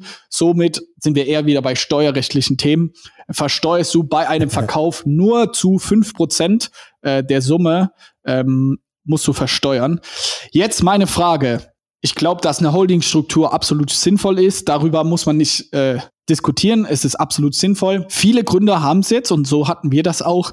Wenn ich das Ganze nachträglich machen möchte, funktioniert das? Eine Holding ja. quasi nachträglich. Du, auch da muss ich dir sagen, das ist wieder eine steuerrechtliche Frage. Oh, Natürlich kannst Scheiße. du eine Holding ähm, gründen, ja, überhaupt kein Problem. Nur wenn du dann Assets überträgst, ja, und, und da, da ähm, ein Werttransfer stattfindet, das ist einfach eine Frage, wo, wo äh, Steuern definitiv anfallen werden. Und äh, ne, da, ich würde da auch gern, das würde ich dir so gern äh, beantworten, aber auch da muss ich sagen, da musst du einen Steuerberater fragen. Ah, also, Mist, ey, ich habe die falschen Fragen mitgebracht. Aber jetzt äh, dann. du hast ja sicherlich noch andere. Ja, ich habe noch viele hier. Die Leute sind heiß und haben Bock drauf. Und zwar wurde gefragt, eine Kundenliste bei Facebook hochladen. Also wenn ich zum Beispiel eine Liste an E-Mail-Adressen habe und dann diese kann man ja, um Facebook-Ads, sage ich mal, noch besser zu machen, könnte man die bei Facebook hochladen. Darf ich das, weil das innerhalb meiner irgendwie, ich nutze sie ja auch für meine Firma und ich habe die Kundendaten ja über meine Firma gesammelt oder für meine Firma. Darf ich das oder müsste ich sie dann erst um Erlaubnis fragen? Äh, wie sieht's da aus? Ja, ne, das ist eine datenschutzrechtliche Frage. Ähm, Datenschutzgrundverordnung, die da zur Anwendung gelangt. Und wenn du personenbezogene Daten an einen Dritten weitergibst, Facebook ist hier ein Dritter für dich, ja, ähm, dann ist es so, dass du grundsätzlich die Einwilligung dazu brauchst. Ja, und das heißt, ich würde, ne, es gibt natürlich Ausnahmetatbestände, aber wenn es um solche sensiblen Daten geht, ja, wäre es so, dass ich mir das schon irgendwie rechtskonform äh, einwilligen lassen würde von den, von den betroffenen ähm, Personen, wo ich die Daten erhoben habe. Okay, spannend. Wenn ich jetzt online, wenn ich was gründe, vor allem im E-Commerce oder generell online, welche Rechtsform würdest du empfehlen? Wir haben gestartet bei Snox mit einer UG und sind dann in der GmbH ja. übergegangen. Muss ich sagen, jetzt im Nachhinein war es genau die richtige Entscheidung. Also finde ich persönlich sehr sexy. Wie siehst du das? Es kommt einfach darauf an, erstens, was man für ein Budget hat und zweitens, was man für ein Ziel hat und drittens vielleicht noch, wie viele Leute dabei sind. Also Fakt ist, die beste Gesellschaftsform für ein Startup ist aus meiner Sicht eine GmbH. Das sehen die meisten so, ja, weil das einfach viele Vorteile hat. Erstens, ne, für Schulden der Firma haftest du nicht persönlich, ja, dafür gibt es das Stammkapital, was man natürlich dann einzahlen muss, was ein Nachteil ist. Man muss erstmal ein Stammkapital in Höhe von 25.000 Euro grundsätzlich aufbringen. Ähm, es reicht die Hälfte davon einzuzahlen bei Firmengründung, aber das Budget muss man natürlich erstmal haben. Ja. ja. Und ein weiterer großer Vorteil, gerade so in diesem Startup-Bereich, ist es natürlich, dass man bei einer GmbH viel, viel leichter ähm, andere Personen mit reinholen kann. Ja, und wenn da Investoren sind, können die recht einfach Anteile erwerben. Bei einer GBR zum Beispiel, ja, oder bei einer sonstigen Personengesellschaft, äh, beim Einzelunternehmer, ist es ganz, ganz schwer. Ja, und das, das, das dann führt es dazu, dass man dann meistens erst umwandeln muss in eine UG, ja, und dann in der GmbH. Man kann auch eine UG sein, man kann auch zum Anfang eine UG gründen. Ich habe da, ne, also den, den, wenn das sind so Sachen, die dann auch gesellschaftsrechtliche Kollegen behandeln, die raten davon häufig ab, weil das ja trotzdem dazu führt, du musst immer Stammkapital ansparen. Ja, du wirst ja dann irgendwann automatisch, wenn du zumindest Gewinne erzielst, ne, die angespart werden können, wirst du ja irgendwann zur GmbH. Ne, was das Problem davon ist, ähnlich wie bei einer Limited, was ja früher die Alternative immer war, der Ruf von der UG ist jetzt nicht ganz so gut. Ja, und wenn du jetzt eine Firma hast, die heißt, keine Ahnung, Snox UG, Klammer auf, haftungsbeschränkt, Klammer zu, was man einfach hinzufügen muss, das wirkt so ein bisschen unseriös. Und gerade wenn du jetzt irgendwie mit Vertriebspartnern zusammenarbeiten möchtest, die die seriöse GmbH-Gesellschaftsform kennen, ja, die wollen das vielleicht nicht und die wollen dann vielleicht nicht mit dir da was eingehen oder zumindest irgendwelche Sicherheiten haben. Ja, also meine klare Empfehlung, wenn man es kann, wenn man sich leisten kann, GmbH gründen. Ja, da muss ich aber so ein bisschen aus dem Nähkästchen blauen. Wir hatten nie, wir waren drei Jahre, glaube ich, eine UG. Wir hatten echt nie ein Problem. Also wir haben Banken, wir haben Kredite ja. von Banken bekommen, echt über, über Hunderttausende von Euro. Das war kein Problem. Also. Mit einer UG, ja? Ja. Also ich weiß nicht, ob wir Glück hatten, weil Felix und ich sind auch beide Banker. Wir wussten auch, wie man mit einer Bank spricht. Aber ich habe so das Gefühl durch dieses ganze, die ganze Startup-Welle, weil da ja echt viele UGs sind, äh, dass sich da so die Meinung vielleicht auch ein bisschen gelockert hat. Kann durchaus sein. Ja, also, aber keine Ahnung. Also ja. ist ja einfach nur meine persönliche Erfahrung. Also UG hat ja immer den Ruf, also warum ist man UG? Man ist UG, weil man nicht das Stammkapital für eine GmbH aufbringen kann. Na, und das, das wirkt ja schon so ein bisschen, als wenn man unterkapitalisiert ist und nicht so, so aufgestellt ist, wie man es vielleicht sein sollte. Aber wenn deine Erfahrungen da sind, dass es, dass es gar keinen, praktisch keinen Unterschied macht, ist natürlich gut. Ja, vor allem, ich sag mal, als klassischer E-Commercer hast du ja nur Verträge im Endeffekt mit Facebook, Shopify, Amazon. Denen ist scheißegal, was du für eine Rechtsform bist. Also, solange du denen das Geld zahlst. Ja, aber du hast ja auch Endkunden, die du bedienst. Ja, aber ja, welcher Endkunde ne, wenn, guckt dann ins Impressum? Ja, okay, bei, bei Socken vielleicht ähm, da nicht, wo einfach ne, die, die Summe nicht so hoch ist, die ich da bezahle. Aber keine Ahnung, selbst wenn ich jetzt hier mit Handys handle, die teuer sind oder mit, mit Computern, ja, oder ich einfach wirklich was, was bezahlen muss oder kaufen möchte, was für mich einfach ein hohes finanzielles Investment ist, da gucke ich mir schon das Impressum an. Gut, als Anwalt ja sowieso, ja, da ist man sensibler, weil man, weil man da schon viel mitbekommen hat, ja, was so Betrugsfälle anbelangt. Aber ich glaube, das machen schon einige. Und wenn dann da eine GmbH drin steht mit Firmensitz in Berlin oder Hamburg oder Mannheim, ja, macht es einen großen Unterschied, glaube ich, als wenn es dann eine UG ist, die vielleicht irgendwo, ich möchte jetzt keine, keine anderen Städte hier in Verruf bringen, aber in der Stadt ist, die vielleicht nicht ganz so hip ist, sage ich mal. Ja. Spannend. Ist es so, dass du bei jeder Webseite als erstes so aufs Impressum schaust, bevor du in den Checkout ich, gehst? Ich kaufe ja nur noch bei Amazon. Und guckst du dir dann da das Impressum des Händlers an? Ähm, nee, nicht wirklich. Aha. Nee, mach. Das mache ich dann wiederum. Aber, das sind, aber ich kaufe da ja auch nur, ich kaufe da ja auch keine teuren Sachen. Okay, okay. Nee, aber das ist, also, nee, das ist mir, das ist mir als Endkunde auch gar nicht so bewusst, weil ich gehe mal davon aus, dass alles, was so Amazon Prime ist, dass es direkt auch von Amazon ist. Nee, überhaupt nicht. nicht so? Nee, null.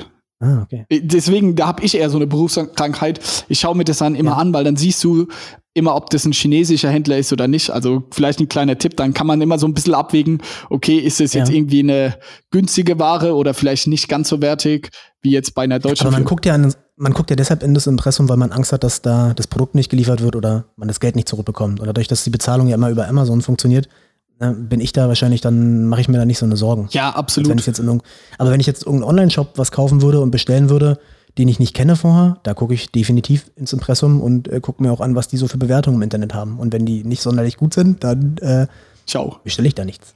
Was ja, würdest du denn da sagen im Zusammenhang? Was sind so die typischen Fehler, wenn jetzt auch ein neuer Mandant zu dir kommt, was du dir anschaust oder was viele einfach falsch machen? Impressum ist doch auch da wahrscheinlich eine haben der wir, Sachen. Genau, haben wir gerade haben wir gerade drüber gesprochen schon zum Teil, ne? Impressum, gar kein Impressum zu haben, ist, ist sehr, sehr schlecht, ja. Oder auch ein fehlerhaftes Impressum zu haben. Das heißt, dass man die, den, den Inhaber äh, nicht, nicht richtig angibt, dass man keine Kontaktdaten drin hat, dass man vielleicht nur den Vornamen, wenn es eine GmbH ist, nur den Vornamen mit reinnimmt von dem, von dem Geschäftsführer ähm, und den Nachnamen vergisst oder nur den Anfangsbuchstaben vom Vornamen und den Nachnamen. Das sind so die, das sind so die klassischen Fehler, wenn es um Impressum cool, geht. Wenn man das so über Trusted Shops, da gibt es ja auch im Internet so verschiedene so Gener Generator. Generat Würdest du das ja. empfehlen oder findest du da schon, man Absolut. sollte am Anfang Absolut. das mit einem Anwalt nee, individuell auch, machen? Das sind ja auch, das sind ja auch so Sachen, das ist ja wirklich recht leicht umzusetzen und sich da an die, an die Vorgaben zu halten. Und gerade wenn zum Anfang das Budget knapp ist, würde ich mich darauf konzentrieren, Geld auszugeben für Sachen, die wirklich wichtig sind, wie beispielsweise, dass ich eine ordentliche Markenrecherche mache, wie wir vorhin schon kurz besprochen haben. Aber ne, diese ganzen Sachen, die es da im Internet gibt, wie E-Recht24, die haben so einen Impressumsgenerator, den kenne ich und, und den habe ich früher selber ähm, da habe ich selber mal im, im Studium äh, für Texte geschrieben. Ähm, ne, darauf kann man sich in der Regel verlassen. Da ist alles das drin, das, was man haben muss. Was sind noch Fehler, typische, wo du sagst, ja. das Verkacken? Gerade im E-Commerce immer wieder äh, Fehler in der Widerrufsbelehrung, ja, dass man gar keine hat, dass man da falsche Sachen reinschreibt. Widerrufsrecht beträgt zehn Tage, was halt Quatsch ist, ne? Und was auch dann einfach abgemahnt wird von Konkurrenten oder von, von Verbänden. Ja, dann ein weiterer Klassiker, falsche Preisangaben. Ja, man hat keinen Endpreis geschrieben, ähm, man muss einen Endpreis schreiben, das heißt, es muss der Bruttopreis angegeben sein bei den, bei den ähm, Produkten, die man da anbietet, oder dass man die Grundpreisangaben vergisst hinzuschreiben. Ja, das sind so diese, diese typischen kennzeichnungsrechtlichen Fehler, die immer wieder auftauchen. Und ansonsten haben wir vorhin auch schon kurz drüber gesprochen, Kopie von Produktfotos.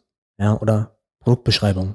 Ja, das ist keine gute Idee, wenn ich von Snox mir die ganzen Fotos nehme, ähm, den Brand da rausmache, mein Brand draufschreibe, die alle bei mir in den Online-Shop reinpacke oder die ganzen Produktbeschreibungen einfach eins zu eins kopiere, die ja schon aus verschiedensten Gesichtspunkten dann auch urheberrechtlichen Schutz haben können.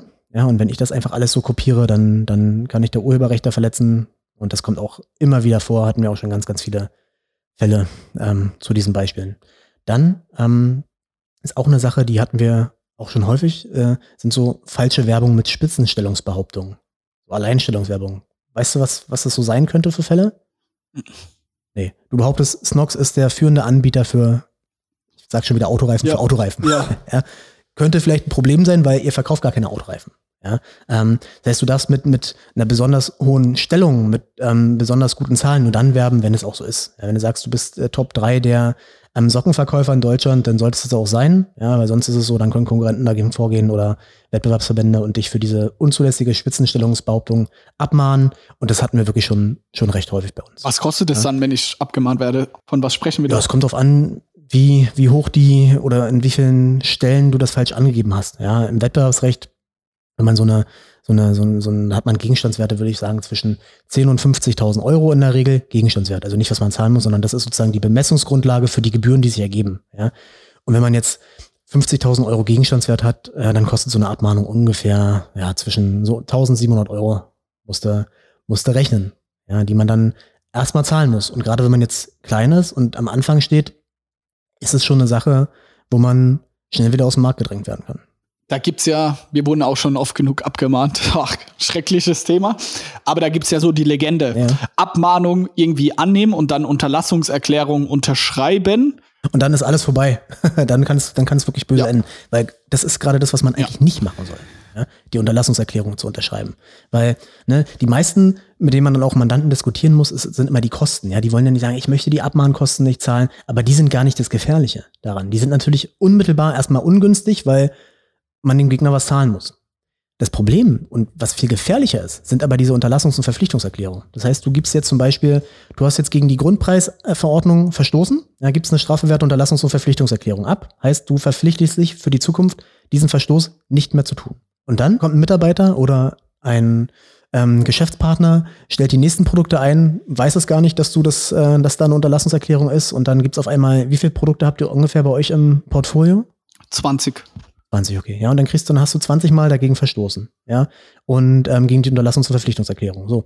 Und dann kann der Konkurrent kommen, der Gegner, der Gläubiger dieser Unterlassungs- und Verpflichtungserklärung und sagen, okay, Johannes, pass mal auf, ähm, ne, du hast hier eine Unterlassungserklärung abgegeben und ich habe gesehen, du hast in deinem Amazon-Shop Socken nur mit dem Nettopreis angegeben und äh, das gleiche hast du dann auch bei Facebook gemacht und so weiter. Ja, und dann sagt er dir, okay, das sind aus meiner Sicht 20 Verstöße, zahl mir bitte 20 mal 5000 Euro ich bin jetzt nicht gut in Mathe, aber 100.000 Euro ne, ist schon ist schon hart. Ja, und natürlich kann man dann immer darüber streiten, ist das sozusagen ein Verstoß, ja, weil es zeitlich unmittelbar war, sind es fünf Verstöße, weil es auf fünf verschiedenen Werbeplätzen war. Aber das sind Sachen, die sind wirklich gefährlich und da muss man ganz genau aufpassen. Was passiert, ja? wenn ich sowas ignoriere? Also eine Abmahnung. Ja, dann im besten Fall passiert gar nichts. Aber das ist eher die Ausnahme. ja. Meistens ist es so, ja, wenn man da jetzt äh, nicht an irgendwelche komischen, unseriösen Abmahner kommt, ja, was aber gerade durch eine Gesetzesänderung eingedämmt wurde, ja, das hat sich ein bisschen entschärft, dann kannst du damit rechnen, dass äh, entweder eine einstweilige Verfügung kommt vom zuständigen Gericht, ja, Landgerichte sind dafür in der Regel zuständig, oder dass du verklagt wirst. Ja, die einstweilige Verfügung bekommst du sofort. Ähm, hast vielleicht die Möglichkeit der Stellungnahme, wenn die Gerichte das einräumen, ja, ist im Wettbewerbsrecht aber nicht zwingend erforderlich, wenn du die Chance hattest, dich vorgerichtlich zu äußern. Und dann ist es so, dann kriegst du jetzt zum Beispiel eine einstweilige Verfügung, die dir untersagt, äh, ich beziehe jetzt immer alles gerne auf Snox, ja, mach das. ja ganz gut zu uns passt. Genug ne? Abmahnung. Du hast, es gibt jetzt ein, ja, und das ist dann keine Ahnung, da ähm, hast du eine Markenrechtsabmahnung zum Beispiel bekommen, ja, da heißt jemand Slox, ja, und der möchte nicht, dass du mit Snox weiter am Markt auftrittst und dann hast du in dem Moment, wo die ein, zwei der Führung bei dir wirksam zugestellt wurde, darfst du nicht mehr unter diesem Zeichen am Markt auftreten. Und wenn ich es ja? dann weitermache, dann mache ich mich haftbar. Dann, genau, dann, dann, ja, wenn du das dann weitermachst, dann ähm, geht der Gegner zum Gericht und stellt einen Ordnungsmittelantrag. Ja, und der Ordnungsmittelantrag ist dann so, dass du ja entweder ein hohes Ordnungsgeld zahlen musst oder im schlimmsten Fall sogar in Ordnungshaft kommen musst. Ja, je nachdem, was das für ein Verstoß ist. Ordnungshaft ist natürlich die, die absolute Ausnahme. In der Regel gibt es dann Ordnungsgeld. Aber ich hatte neulich einen Fall am Landgericht Hamburg, das war auch, ähm, das war so Softwarehandel, zwei Softwarehändler, die sich dann da sozusagen gegenüberstanden, wir haben den einen vertreten und die Gegenseite hat einfach nicht aufgehört, ähm, falsch zu werben. Ja, für den ersten Verstoß Ordnungsgeld beantragt 5000 Euro. Zweiter Verstoß 10.000 Euro. Ist der das Abmahnt dann die 5000 Euro oder das Ordnungsamt dann? Das geht in die Gerichtskasse. Ja. Das, geht, das geht in die Gerichtskasse. Das kriegt der Staat. Im Gegensatz zu einer Unterlassungs- und Verpflichtungserklärung, da geht's, ne, die Vertragsstrafe, die geht zum Gegner. Ja, das geht in den Staat. Und das dritte Ordnungsgeld waren dann 20.000 Euro. Ja, das war so eine Sache, das konnte ich überhaupt nicht nachvollziehen, ja, weil das war leicht abzustellen, aber die haben es scheinbar irgendwie nicht ernst genommen. Und das wurde dann sehr, sehr bitter und sehr, sehr teuer. Und das, sowas muss man vermeiden. Das heißt, Abmahnung immer ernst nehmen, umso wichtiger, ja, oder umso ernster genommen, ja, als, also je nachdem, wie einschneidend das Ganze sein kann für die Firma, ja, desto wichtiger muss es einfach genommen werden. Und gerade wenn es um Firmennamen zum Beispiel geht, der untersagt werden soll, also da dann das einfach auszusitzen, das ist sehr, sehr mutig und unternehmerisch wirklich dumm. Also ich habe jetzt schon viel gelernt und bei, bei dem Abmahnthema, um da einen Deckel drauf zu machen, wenn ich eine bekomme, ich gehe zum Anwalt und dann lieber nicht diese Unterlassungserklärung äh, unterzeichnen, sondern dann lieber. Also nur mit anwaltlicher Hilfe unterzeichnen. Ja. ja also man kann die, es gibt Fälle, wo man es wo man's unterzeichnen kann, weil man den Rechtsverstoß einfach abstellen kann, ganz einfach, aber in manchen Konstellationen, wo einfach die Gefahr zu groß ist, dass man dagegen verstößt, da muss man es dann zurückweisen und im Zweifel lieber einen Titel vom Gericht kassieren, weil es mehrere Vorteile hat, als dem, dem Gegner ein Vertragsstrafenversprechen zu machen. Ja, und ich mache dem ja auch irgendwie Bock, dass er es noch mehr macht. Also, wenn er dann mer merkt, bei mir ist kein Geld zu holen oder das kriegt dann das Gericht, dann ist ja so okay. Genau, genau. Das heißt, ne, das Verfolgungsinteresse, wenn, wenn er eine Vertragsstrafe von dir persönlich bekommen kann, 5000 Euro. Guckt er natürlich viel, viel häufiger bei dir auf der Website im Shop, ob da was falsch ist, als wenn er weiß, das geht ins Portemonnaie des Staates. Absolut. Und da ist sein Verfolgungsinteresse nicht so besonders hoch. Aber dieses ganze Thema ist ein bisschen, ne, was diese einfachen Verstöße, Impressumsverstöße anbelangt, das ist nicht mal ganz so aktuell, weil da ähm, der Gesetzgeber das erkannt hat, dass da sehr, sehr, sehr viel Missbrauch ist und ähm, da wurden die Erstattungsansprüche sehr, sehr eingeschränkt für Konkurrenten, sodass da denke ich mal, in den nächsten Monaten deutlich weniger abgemahnt werden wird und das so ein bisschen, bisschen entspannt ist.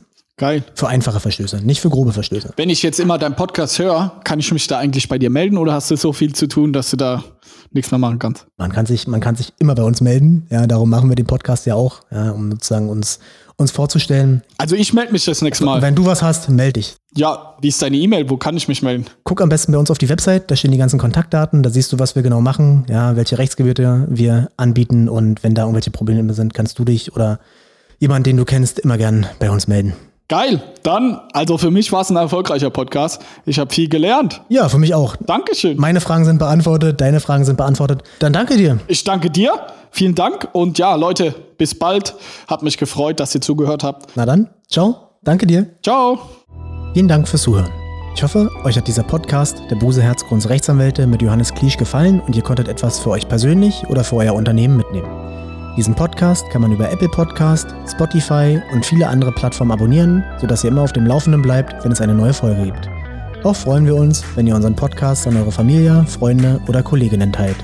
Solltet ihr Beratung oder Vertretung im Medienrecht, im gewerblichen Rechtsschutz, im IT-Recht, im Verwaltungsrecht oder im Strafrecht benötigen, steht euch unser Anwaltsteam bundesweit gern zur Seite. Bis zur nächsten Folge, euer Norman Buse.